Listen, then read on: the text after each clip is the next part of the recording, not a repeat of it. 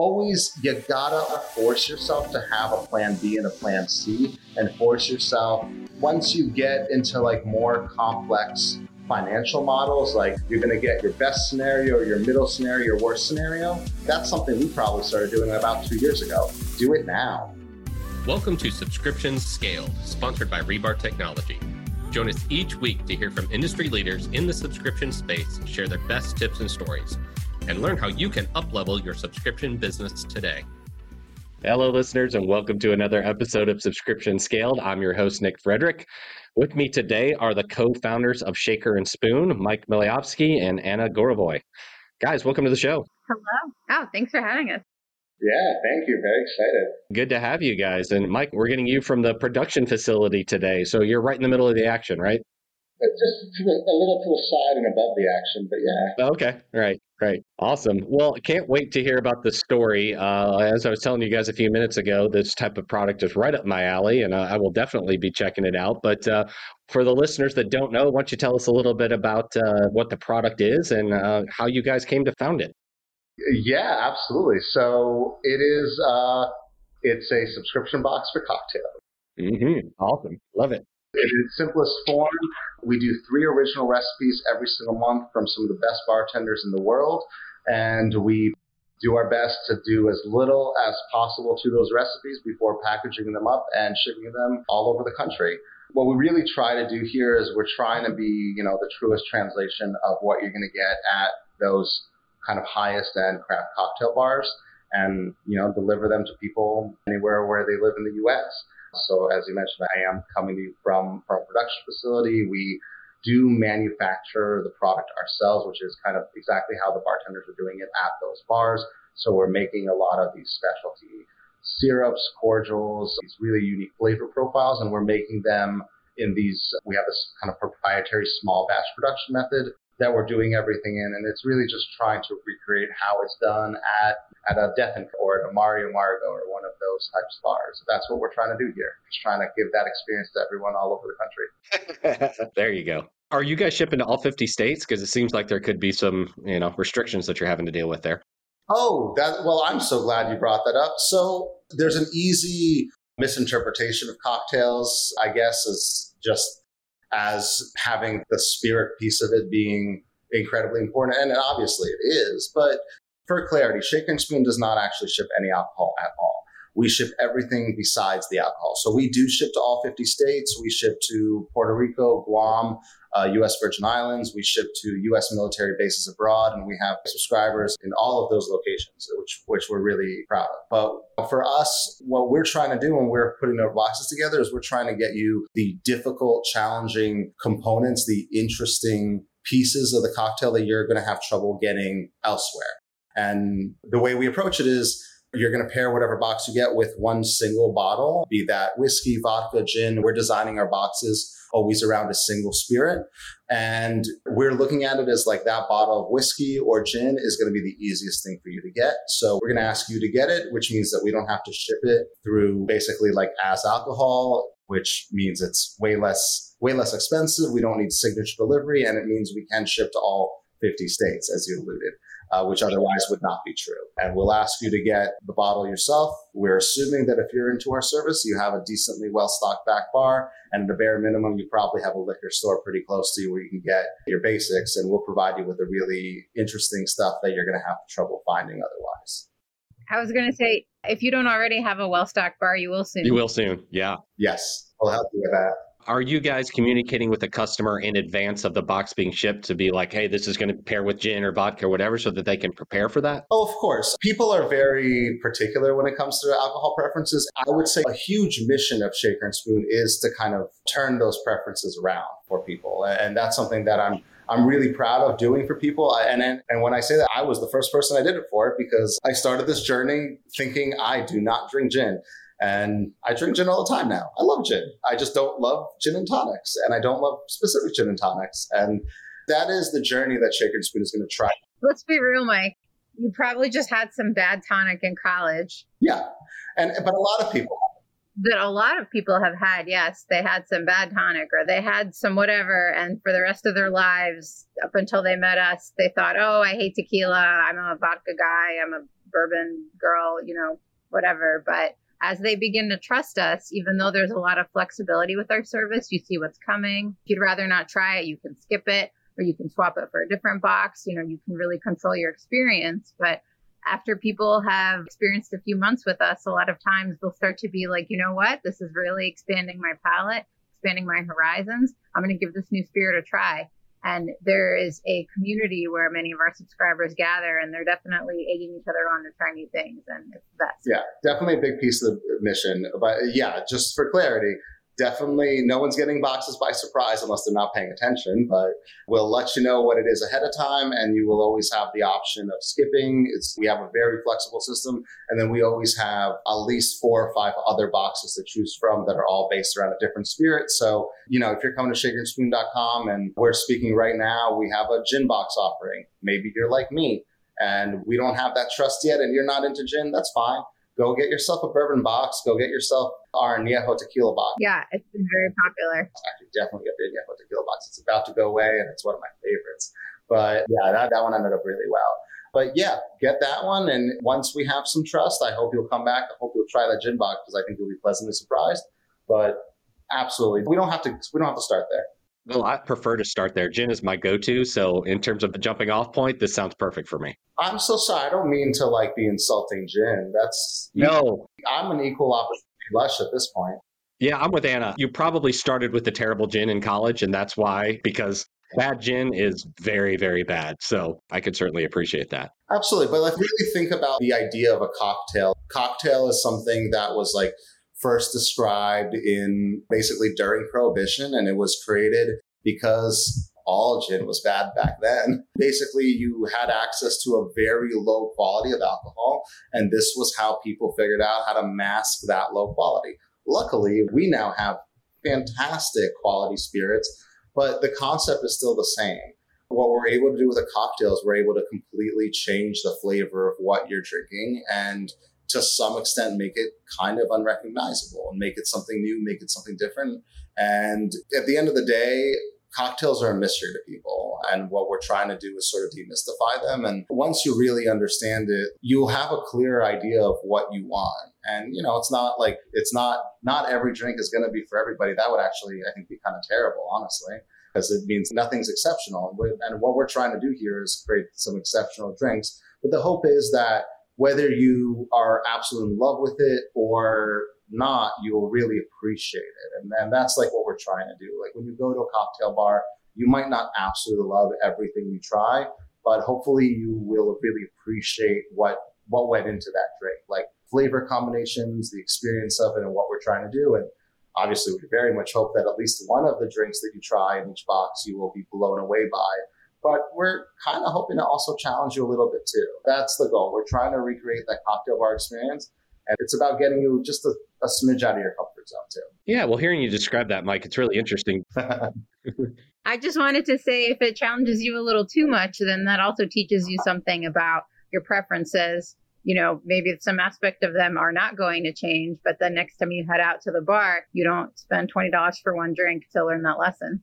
Right, definitely. Well, I'd probably sit in the category of, of a target customer for you because you know i go out to restaurants with my wife and you know we occasionally get to go out to a nicer restaurant and have a good cocktail and they're amazing. But when i come home and want to recreate some of that experience i honestly don't know where to begin. I mean i go to gin and tonic because yeah i probably got some tonic around but that's about it so going outside of that i don't even know where to begin and i've tried you know buying bitters off the shelf and stuff like that what i end up with is pretty terrible. So I'm in that category of need some education and guidance along the way because I really don't know where to start. Well, Nick, I can tell you like that's I I feel that very much.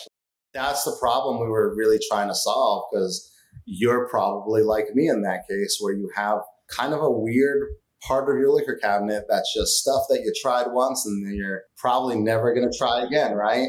Right. Yep. Never going to use it again. Yep. Yeah, exactly. And that is, to me, that's one of the biggest frustrations from an at home perspective on cocktails is it's so easy to find a recipe. There's a million recipes, there's tons of fantastic books, there's tons of recipes online. And it's not that the recipes themselves are bad, it's that we as a public well, some of them are bad. Yeah, some of them are bad. But like we as a public just yeah. And how do you know which ones are bad? That yeah, exactly. Like we as a public don't really understand cocktails, don't you know, I don't want to make assumptions, but my assumption is that you go in and you're looking for a few handful of things on the menu that you know and that's like what you're going to gravitate towards but you're generally reading a menu with a little bit of confusion and you're guessing a little bit. And like what we're hoping to do here is avoid those situations because that was me too. And I would, you know, I'm here in Brooklyn. There's like amazing cocktail bars everywhere. And I try to recreate that experience at home and it's terrible. And because I just don't even know, I look at a big book of cocktail recipes and I don't have a clue what, what out of these hundred recipes will be the thing that I will want. And when I go to a bar, I'll talk to the bartender or like, I already kind of have a sense there, but that's what ends up having you buy like that weird bottle of cream sherry or apricot brandy or like that weird random bitters that you're not using anymore. And what we're trying to do here at Shaker and Spoon is sort of like reveal a little bit behind what goes into that. And I personally, I like to learn by doing. So we're sort of sneakily educating you. We're we're making you make some drinks. Well, I wouldn't call it sneaky. I suppose. I think we're pretty explicit about it. I would say to, to summarize Mike's point is there is a lot of empowerment that we are passing along to our subscribers. The confidence to understand a cocktail menu, browse a cocktail book, to feel like you know what the heck is going on. And we have gotten a lot of feedback from our community that that's been exactly the result. You know, it's not even that Shaker and Spoon is this alternative and you're never going out because maybe you're still going out, but you get so much more out of going out because now you understand that menu. You know, it's really a holistic mixology experience where all elements are feeding each other. You're empowered to try new things at home. Through your exploration, you feel confident trying more things at the bar. You try something more exciting and exploratory at the bar that gets you thinking about something new to try at home. Maybe you get that technique or that flavor combination next in your shaker and spoon box, and on and on. You're building your education. Point, because I can't count how many times. So I don't think there's anything sneaky about it. Yeah, I can't count how many times I've gone to a nicer bar with some custom cocktails, and you start reading through them and what's in them, and you start going, I know not even half of these things actually are. So there's some education there that would go a long way, even if you still decide to go out. It's not really an alternative, right? It's about educating and appreciating yeah, I mean, I really hope that we're not creating a situation where you are never going out again. That's not really the goal. The goal is to supplement that. Well, we're not, so don't worry. yeah, no, that is very much not the goal. The goal is to be able to to demystify the cocktail experience, to certainly to educate and to deliver as an exceptional experience as possible that we can, that we can be excited about and proud of. But hopefully that experience then just extends into going out, going to bars, going to restaurants. Like Anna says, kind of empowers your decision making and lets you kind of understand the process a little bit more and appreciate the process a little bit more.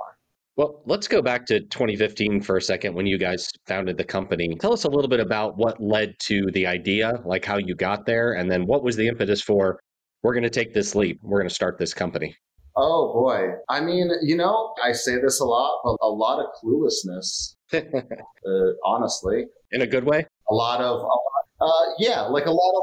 Oh, Mike, you're making us look bad. No, no, no. But like, okay. Honestly, a lot of naivete about like what it takes to build something like this. I am genuinely not sure looking back to it if I knew the challenges ahead, if I would have embarked, but you know, once you get going, it's a little hard to stop. But in 2015, it was a few different things. It was honestly a big piece of it was the experience that you and I just talked about of going out to bars, wanting to understand a little bit more, and then trying and failing to do it myself. Getting those random bottles and just feeling like a sucker spending $300 on something that I'm like, I'm not touching this again. I'm not going to throw it out because I spent too much money on it, but it's just going to sit and gather dust. And I feel terrible about that. So it's partially that, partially this was a time where Blue Apron, HelloFresh, those meal kits were, that's when they were kind of really, really becoming very popular. Like I know we were subscribed to a few and it was something that I think is a great product. I'm a fan of those. We're not present subscribers, but I'm a fan of those. And the thing I like particularly about like the Blue Apron model specifically is like, it's that we're going to teach you to cook. And the way we're going to teach you to cook is just having you cook. because uh, that's my favorite way of learning. And then the one thing with that is I know how to cook. And, you know, obviously not everybody does, but like my parents taught me, my grandparents taught me. Like I certainly have techniques I could learn, but like, wow, the thing I'd love to really know how to do is how do we make an old fashioned? How do you make a Manhattan? Like I, that's what I really want to learn. And that's what like my parents have no idea. They can't teach me. So I have to turn to, to something outside of myself to learn. And, you know, there kind of wasn't anything really else like that. And one thing led to another. We sort of like, we could do this, right? And I guess we, we could. I think that's awfully interesting that you weren't a bartender before starting this business. Oh yeah, no, not at all. Uh, it was just an interested customer, somebody who like I, it's something I wanted that didn't really exist. Anna and I both have art backgrounds. I was an animator and Anna was a book designer before this. And actually, those skill sets have served us very well with, with Shaker and Spoon. And we pride ourselves on the visual identity and what how everything looks like and you know that stuff i know what i used to charge it can be expensive so we do have that advantage it led to some very awkward conversations in the early days when we were talking to like diageo and everything looked really tip top and professional. But you know, then we had to tell them like, oh yeah, we're shipping 20 boxes this month. They were like, let's talk later. Uh, yep. Yeah. Well, I mean, that you're right. That's a big advantage that you guys have because that's a big part of the experience here, right? Oh, yeah. It's not just the drink at the end of the day, it's the experience of signing up for it, the website design, and then, of course, the box itself, the packaging within it. And if that's near and dear to your heart, you know, that's going to be something you're going to pay close attention to. And all the content that comes with it. You know, we have playlist pairings, we have recommended food pairings, we have the community that I alluded to before we have the happy hours that we host. It's really, and this is actually a point of differentiation. You know, there wasn't a lot then. We do have some competitors now, but we are really the only cocktail subscription service with all of this auxiliary content to complete the experience. And we really do try to like focus it as an experience. And like there is so much that goes into that. And I mean, part of it is like, you know, actually takes quite a lot of work to make sure those recipes obviously delicious and that takes a lot of work too, but just like easy to follow, easy to do correctly because the last thing you want is to put all this effort into creating a recipe that then half the people make it at home, do something incorrect and, and it ends up not turning out for them. That's, yeah, that's just the saddest thing. So we really do work to make sure that everything's really easily digestible and not dumbed down. Like it's a very important distinction if anything, kind of try to keep it as kind of almost as complex as we can, because again, that sort of recreates that experience that you're going to get. If it's pour this, pour this, and you're done, you're not really making a cocktail. You're making a great drink for yourself, but you're not really like learning what it takes to make a cocktail.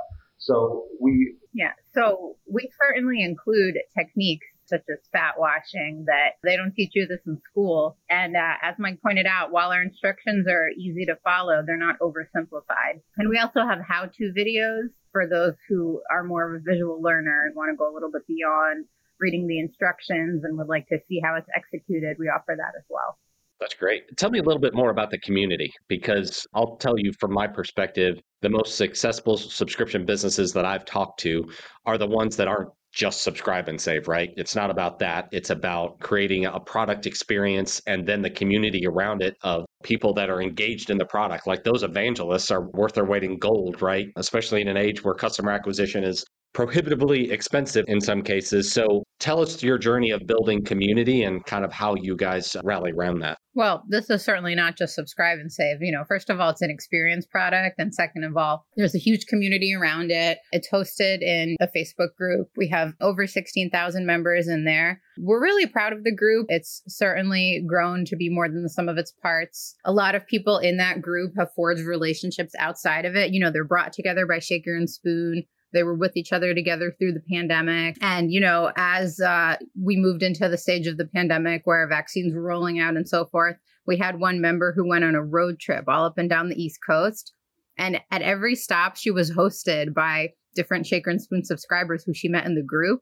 And they would throw these parties where other local subscribers would come and they would all meet up. I mean, I think to be brought together that way by a brand is really amazing. So we're certainly proud of that. And a lot of people in the group, you know, they're meeting up, whether it's over a digital Zoom or whether in person. It's like, it's truly the Shaker and Spoon family. I saw people making these glasses for each other and they said, like, I survived 2020 thanks to Shaker and Spoon. And Mike and I are not frontline workers, but I'm still very proud. I'm very proud of the work that we did that brought joy to people's lives and what's been a very difficult time. You know, it's certainly not a pandemic product for anyone who would pigeonhole us that way, but it was definitely something that brought a lot of comfort to many people during the pandemic and gave them a hobby and a community. Well, take us through how you grew the business. Like in the early days, was it friends and family? Like where did you start? And then how did you start acquiring new customers? And then yeah, do take us through the pandemic itself and kind of, you know, how you guys worked through that and what that kind of did to acquisition as well. Oh boy, yeah. I will say that this definitely started as more of a passion project than anything else. And within that, I don't think we had any particular intentional plans in terms of like, how are we going to grow this? How are we going to acquire customers? This is the first real business for either Anna or I, and we've kind of been figuring out as we went along. So it's so certainly wasn't the most sort of strategic growth plan, but I'm happy to kind of talk about what worked and what didn't work for us. And to some extent, because we went about it slowly and without too much of kind of clear goal setting, I think it allowed us to be flexible and just to learn over time, which is how we've tried to approach things. So the in the beginning, we were trying to kind of just create organic growth as much as possible. We we've never raised money for this business. We've never kind of like, we've never been funded. So we kind of always had to use our money in a smart way. And certainly now we, we run pretty sizable advertising budget, but that built over time.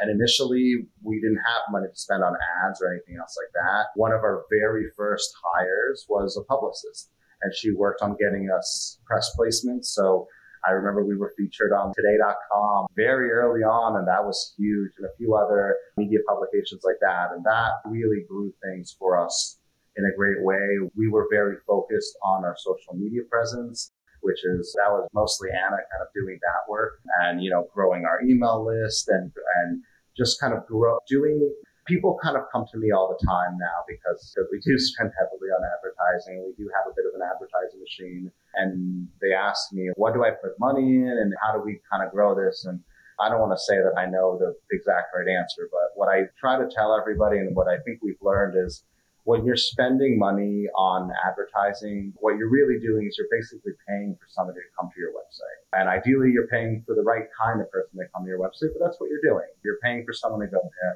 And it's just the most expensive thing you can do because you're paying per customer in that way.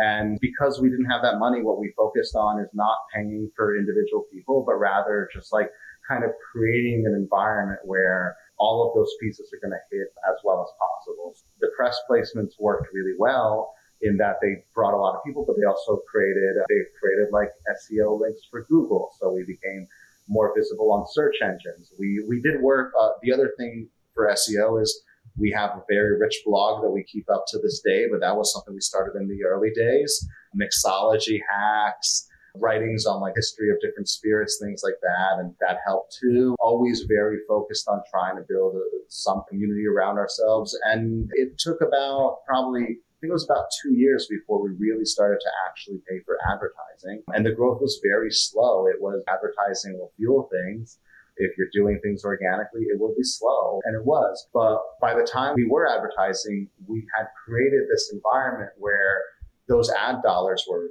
just so much more effective. And that's probably the thing I would advise people to do more than anything else. Is like advertising is great, but like get all your other pieces in place first because at the time that you are literally spending on a per customer basis, you want that money to go as far as possible because it's going to be super expensive. And I'm sure we'll get into this You've already touched on it, how hard acquisition is these days. So that's always been true, but that's even more true these days. Um, Absolutely. Well, real quick before we go there, take us through the pandemic.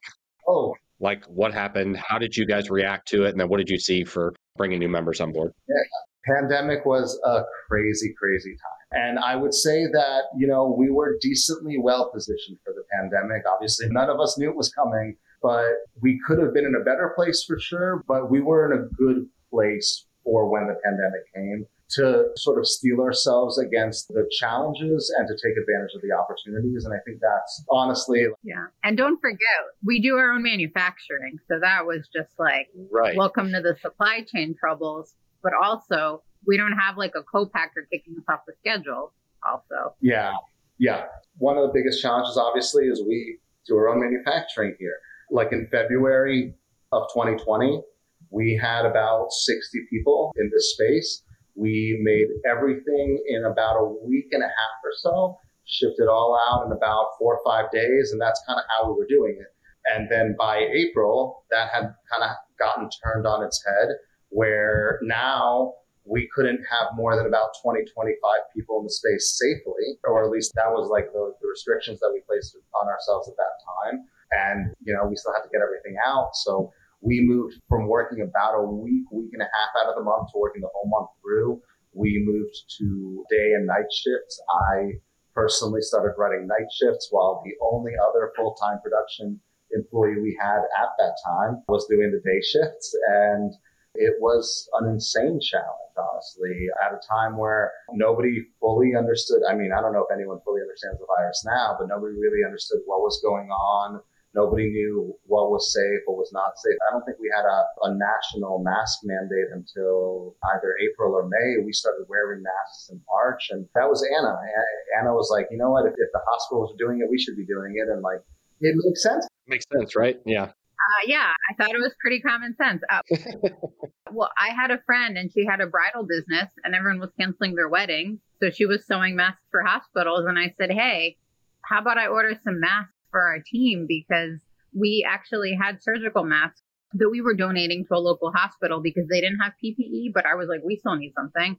So we got these cloth masks sewn and we were her guinea pigs. She was sewing them with like different straps and different sizes and just kind of testing on us what worked and what didn't. And she ended up launching a mask business that she was doing instead of the wedding dresses for that phase of the pandemic. But yeah, I would wash these masks like every night wearing my own mask because it's like you at the same time everyone has and everyone doesn't have the virus. And I was like, we got to keep these things clean. I don't know what to do. We rented the party vans. Oh yeah, I mean we're here in New York. Like you know, public transit is like the lifeblood of this city. But you know, early 2020, nobody felt like it was safe. It also kind of it was New York is notorious for the unreliability of our public transit, and it became so much worse. We rented vans to get our staff to and from the facility. That was, I spent, I don't know how long, uh, probably six, seven, eight months driving people. At the beginning of the shift, I'd pick them up, end of the shift, drop them off. It took quite some time before we felt kind of comfortable like letting that go. And it was obviously it was a massive, it was costly. It was also just like there were probably four or five people. Again, I was one of them spending like hour to two hours a day just kind of picking people up and dropping them off. But you know, it's just do what you got to do. Yeah, exactly. It's just what else are you going to do? We were in a very unique position being we were technically classified as an essential business. I was just about to ask that question. we stayed we were, I think, three classifications of essential. We were a food business, we were a manufacturer, and then we were a shipping business. So got it from all three of those. And I can't express what a massive responsibility we all felt in being in that unique position where like almost everybody else was locked down, staying at home, and we we were out and we were hiring people. We had two shifts a day. And when nobody knew what was happening and when there were people dying every day of this thing, we're just like, well, it's our responsibility. We're having people come here. We have to keep them safe. None yeah. of us here wants to be the reason that like people are dead, of course. So was all the increased shifts because you were spreading everything out or because you saw a big jump in customers or kind of both of those? Uh, a little bit of both. Okay. Well, both at the same time. a lot of both. Mm-hmm. Yeah, initially it was completely because of just the need to social distance because that was like we definitely saw a huge increase in customers, but like that really started in April and we already kind of had to make adjustments by, we had already made our production adjustments by then. Uh, but yeah, like I can tell you in April of that year, we were expecting to probably ship about maybe 4,000, 4,500 boxes, and we ended up shipping about 6,000. Definitely a big jump, but hold on now. In May, we were shipping 10,000. So, so that was crazy. And so in May is when things really broke down. And that's when we went from shipping once a month to we started getting more of like a six week cycle rather than a four week cycle. And we just, we could not keep up. And it like, you know, we had to kind of, we, that's when we started having to figure out how to balance between, well, the opportunity is obviously there. We have all of these new expenses. So we actually like desperately need to bring sales in because my God, when we started the year, we were spending some percentage on all our expenses. And a few months later, now we're pausing to do a deep clean of our facility every single hour. Now we are renting vans and paying people to drive people to and from. Now we're buying masks. We're buying loads of bleach and hand sanitizer and all of these things. And it's, uh, you know, that actually adds up quite a bit. So we, oh, and not to mention paying everybody hazard pay, which we did for literally the entire year of 2020 and then in like well into 2021 as well because it's just what felt made sense to do. The right thing to do. Yeah sure. We knew we were putting people in harm's way. So frankly we needed the sales. Um, there was no other way to do it. And we kind of had this balance of like well we need sales in but then we can't fulfill. And it was, it was kind of a year of like trying to find the balance between getting the revenue that we need to get to just like sustain the business and making sure that we fulfill the orders that we can. And the balance kind of came in a roughly six week like cycle. So rather than every month, we would ship every roughly month and a half. And that's where we felt like, you know, people, our subscribers, were understanding and tolerated that schedule. Hey, well, that was going to be my follow up to that question. If you changed the site, what did your end customers, how did they feel about it? Well, I will say, yeah, you can't say it anymore, but in the early days, people really understood that the pandemic affected things and they understood. Uh-huh. Yeah. And you know what? It still really does. it still does very much. People yeah. are less understanding yeah. these days. And, and as a human being living in the world, I get it. I really do. But yeah, in those, honestly, in those early days, it was, people were really understanding and they were really appreciative of what we were doing. And, and one of the things is uh, our attempt to communicate that. Like we were focused on like behind the scenes videos and we were always trying to show like, look, this is what we're doing for everybody. Like we're in here, we're, we're on our, our masks and we are working and we are creating this product for you. And, you know, like we're happy we're able to do it and please bear with us that it's taking us longer and it's harder for us. I think people, that really resonated with people. Unfortunately, uh, we're moving into a phase of the pandemic where, you know, everyone really wants it to be over, but, you know, the supply chain problems are worse than ever now, actually. Yeah, that's actually one of like that really happened more like mid 2021 more than like was when we really started seeing that consistently. There were problems in 2020, but yeah, 2021, like, my God, that turned the business on its head. Um, and then uh, obviously there's a lot of things that happened in 2021. But yeah, the supply chain thing was, I mean, still, it's such a problem and such a challenge for us. And I mean, something that we're still trying to figure out how to deal with and how that changes cash flow, how that changes operations, ordering, timeline, everything. It's one of the biggest challenges, if not the biggest challenge of the day. So we were talking about like how you've had these spikes and have been acquiring customers, being very groundswell from the beginning and then going up through advertising. What works today? Oh, million dollars. What are you guys seeing? And not only that, but talk a little bit about churn too. Like what are you guys doing to if customer acquisition costs are so high, what kind of tactics are you guys putting into place to keep the valuable ones that you already have? Well, I wouldn't call this a tactic per se, but we're very focused on providing a high quality product and a high quality customer experience. So that's kind of points one through 10 of how we retain our customers.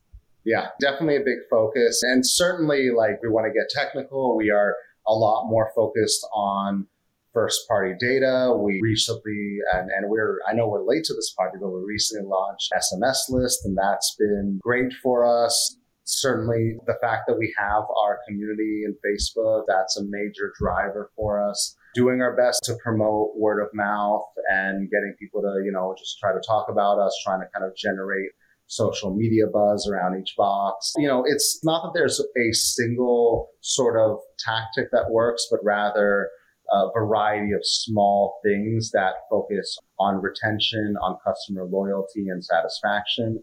And those are the things that are important. Yeah. Yeah. And at the core, you know, it's a good product and a genuine connection with our community. Yeah. Um, and then I think I didn't fully answer your question there, and I want to. Facebook is very much like what we use to scale ourselves to this point, and certainly like what was bringing in those sales in 2020 in particular, as is very much national news. It's Facebook got a bit of a kneecap in uh, last spring because of iOS 14. And we, like every other e-commerce brand, has felt that extremely. And we're honestly still trying to figure out what is the path forward. I think the path forward to some extent is we have to be a little bit smarter with that advertising. We, you know, obviously want to always, always be as smart as you can, but it does mean that we have to be a little bit more conscientious of our spending because it, yeah, it's just way less efficient. And then we also just have to have a, just a more kind of well-rounded approach to it. So when we were when iOS 14 hit last year, we were probably about 95% of our spend was in Facebook. That's closer to about 50% now for this month, which is great. That was the goal. The goal is not zero, but the goal is to drastically reduce Facebook and to bring in a lot of other channels so that you have just a well-rounded strategy around it and that you're, you know, you're trying to hit people in a few different places. What I will say that we are the main kind of advertising strategy we have right now, the main focus is YouTube influencers. That's kind of the big thing that we've been going after. Um, how we arrived at that is the same way we arrive at honestly probably most of our tactics and what I would could, you know, most advise other people in this place to do, which is go talk to other people who are better and smarter than you are. And that's what we always kind of try to do. So when iOS 14 hit, that's what we did. We're always in touch with marketers at other like direct to consumer companies, other subscription boxes, and just kind of ask them like, well, what's working for you? and, uh, you know, we got a few different answers, but the answers that we got most consistently was YouTube and the YouTube influencer program.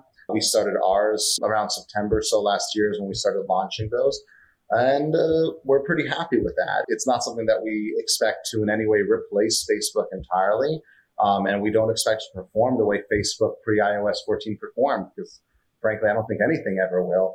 But we really like that channel. Something that we personally like about it is it allows us to, I don't want to get into something at all controversial, but at the end of the day, Shaker and Spoon's a company and we need to spend our money efficiently. And that's always the primary approach. And if Facebook is going to be where we're able to spend our money most efficiently, that's probably where we're going to spend it.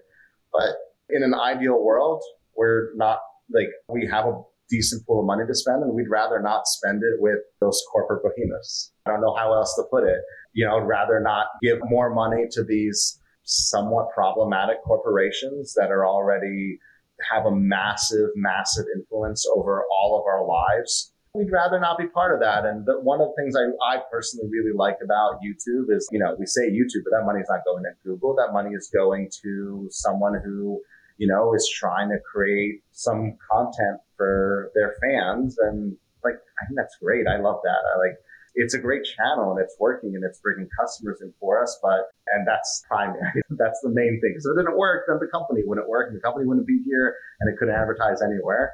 But something I really like about it is the fact this is just, it's money that's going to people who are just trying to find a way to like do something for themselves. And is that what we're all kind of here doing? I love that channel for that reason. Uh, to that end, are you looking at like TikTok as well? Yeah, so we're actually actively interviewing some TikTok agencies right now. TikTok's been challenging for us. They've been very restrictive with their terms of service, particularly around anything that is uh, what you'd call alcohol adjacent. That platform, you probably know, started out focused on like a relatively young audience and they don't have much in terms of age restrictions. So I very much understand that they just didn't want anything alcohol related on their platform for a long time, which I obviously understandable, very much respect that.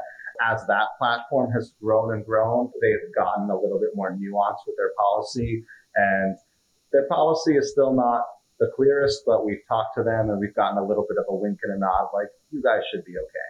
It, it, it, does help. In this case, it does help that we ourselves do not touch alcohol. And I think that's why we've gotten through. But we've we've kind of been told we should be okay, and we are yeah, we're going to explore it. Yeah, something to look forward to. Awesome.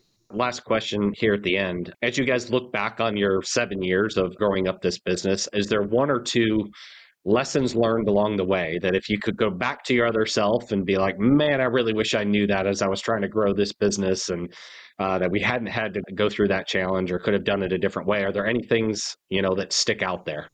How do you pick one? I mean, there's definitely more than one or two things. It's like, how long do you have, right? yeah. Well, I've got I've got mine, and Anna's is probably different. Why don't we each pick one? Anna, you go first. Yeah, great. Sure. Yeah, I wish that we had understood the value of debt at the beginning and the value of building up the business's credit history. The way that our model works and works at the beginning is first we get the sales, then we buy the goods and manufacture the product and send it out. So we were able to bootstrap that way for a while. And we were like, oh, we don't need any debt. We can just, you know, finance it ourselves in this way. And then something like the pandemic happens and you grow very quickly and you learn the hard lesson of how expensive growth is and how when there's like a money gap, you can't just fill it yourself. But because you never proved your credit worthiness earlier on, it's suddenly very difficult at this size to do so. That's definitely one of the things that we could have and should have done differently. Yeah, I couldn't second that anymore. But yeah, a lot of smart people told us in the beginning take out debt when you don't need it. And oh my God, were they smart.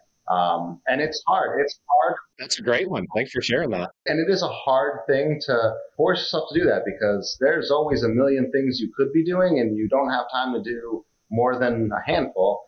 Actually, you know, I do have one and I'll mention it, but if anything, I probably would go with that too. Like, did I steal yours? take, like, no matter what, huh? Sorry? Did I steal yours? Uh, maybe, but, uh, but yeah, like, do, because I have a second one too. no, I, no, you got your turn. but yeah, like take out, work within the financial system because if you're going to build a company, what people don't realize is particularly when you're successful, growth is expensive. And people say that and it doesn't make any sense. It's true. Like you're going to get to a point where you're going to hit like some sort of inflection point and you're going to realize that you need money and it's going to not make sense, but you, it's going to be true and you're going to need it. And that's going to be the point. Like if you need money and you haven't tapped those resources yet, it's going to be real hard to get and you're either not going to get it or it's going to be stupid expensive. And if you start out working on that system, when you need it, it'll be there and it'll make your life so much easier. So I really can't recommend that enough. And then the other thing, and maybe kind of along those lines, is you know, it's a stupid thing to start a business. I mean that with love. I did it, and I'm an idiot.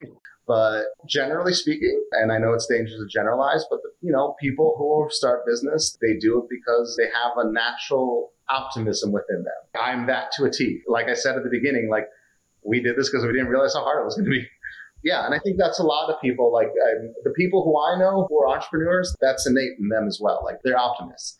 And you need that. You need that hope. You need to know that there's something better around the corner. And so I'm not, I don't, I'm not saying that to tamper that down, not at all. But you do need to, you need to learn to balance that because if you're like me, if you're an optimist, you're going to think that everything's always going to go right. And it, it can't. It literally can't always go right. And so what I would say is, sure, you always want to uh, hope for the best, but you don't want to expect the worst because that's that that could be a problem for your. Yeah, you don't want to do that either. Always, you gotta force yourself to have a plan B and a plan C, and force yourself once you get into like more complex financial models. Like your standard is always going to be you're going to get your best scenario, your middle scenario, your worst scenario. That's something we probably started doing about two years ago. Do it now. Plan. Make sure not plan for the worst but expect that the worst might happen and have a plan for if it does and be, be ready for that. And I know that is an incredibly hard thing to do, but it is, I can't say enough how important it is because Shaker and Spoon's not that old. It's, it's, we're going to turn seven in October. Not that old, but we have experienced multiple ups and multiple downs already. And at this point, having experienced them, I know that they're coming again and we build it into ourselves. We'll plan for every scenario And we'll know that like if we're seeing a downturn coming, we'll pivot. If things are looking up, great, then that's wonderful. But the worst, it's not so bad if you plan for it to be terrible and things are good. The opposite is so much worse. So don't become a pessimist. Stay optimistic, but make sure you are planning for all scenarios. If you want your business to truly survive, that is incredibly important. Well, you said it back at the beginning. Yeah. Being a little bit naive is actually a good thing when you're starting a business because it is so easy to talk yourself out of it before you even start it. And then once you're down the path, you can find a whole lot of reasons to quit, right? I mean, they're never going to stop. They're always going to be there. You just got to decide whether or not you're going to fight through it. Real easy to find discouragement early on. You know, be careful who you talk to about your idea. Like, it is really easy to find a bunch of people. Like, getting to that no is the easiest thing because, like, it takes no imagination. To, it only takes one. It, get, it takes a lot of imagination to get to the yes. Just be careful because the beginning you know, it's going to take a while to prove it one way or the other, and like you're going to need that encouragement. So do be careful who you talk to about it. There can be a lot of a lot of people who can be skeptical. I was just going to say, people have like a certain emotional relationship to debt in a personal way. It's really hard to change your way of thinking and think about business debt differently. It is challenging. Well, this has been a really fun conversation, and you guys have, I loved hearing about the journey, and there's been some very valuable insights in there, especially I love the one about credit there. I haven't heard anybody say that, but that's a good point. Use it when you don't need it, not when you all of a sudden do need it. Well, if any of our listeners want to learn more about Shaker and Spoon and sign up or maybe ask you guys some questions about some things we talked about today, where can they go? Shakerandspoon.com. Easy. Yep, that's the website. We have a live chat. You have all the contact information on there as well. If you if you want to drop us an an email, we are uh, we're help at shakerandspoon.com. We we're super nice over there. We we have a phone number if you feel like calling us. Again, live chat is great. And then we are at Shaker and Spoon on all social media. Well, uh, well, Mike, Anna, thanks again so much for the time today. I really appreciate it. Enjoyed the conversation, and uh, best of luck to you guys. Thank you so much. Thank you. Appreciate it. That was absolute. We hope you enjoyed this episode of Subscription Scaled, sponsored by Rebar Technology. If something we said today resonated with you, please subscribe, rate, and download our podcast and share this episode with your network.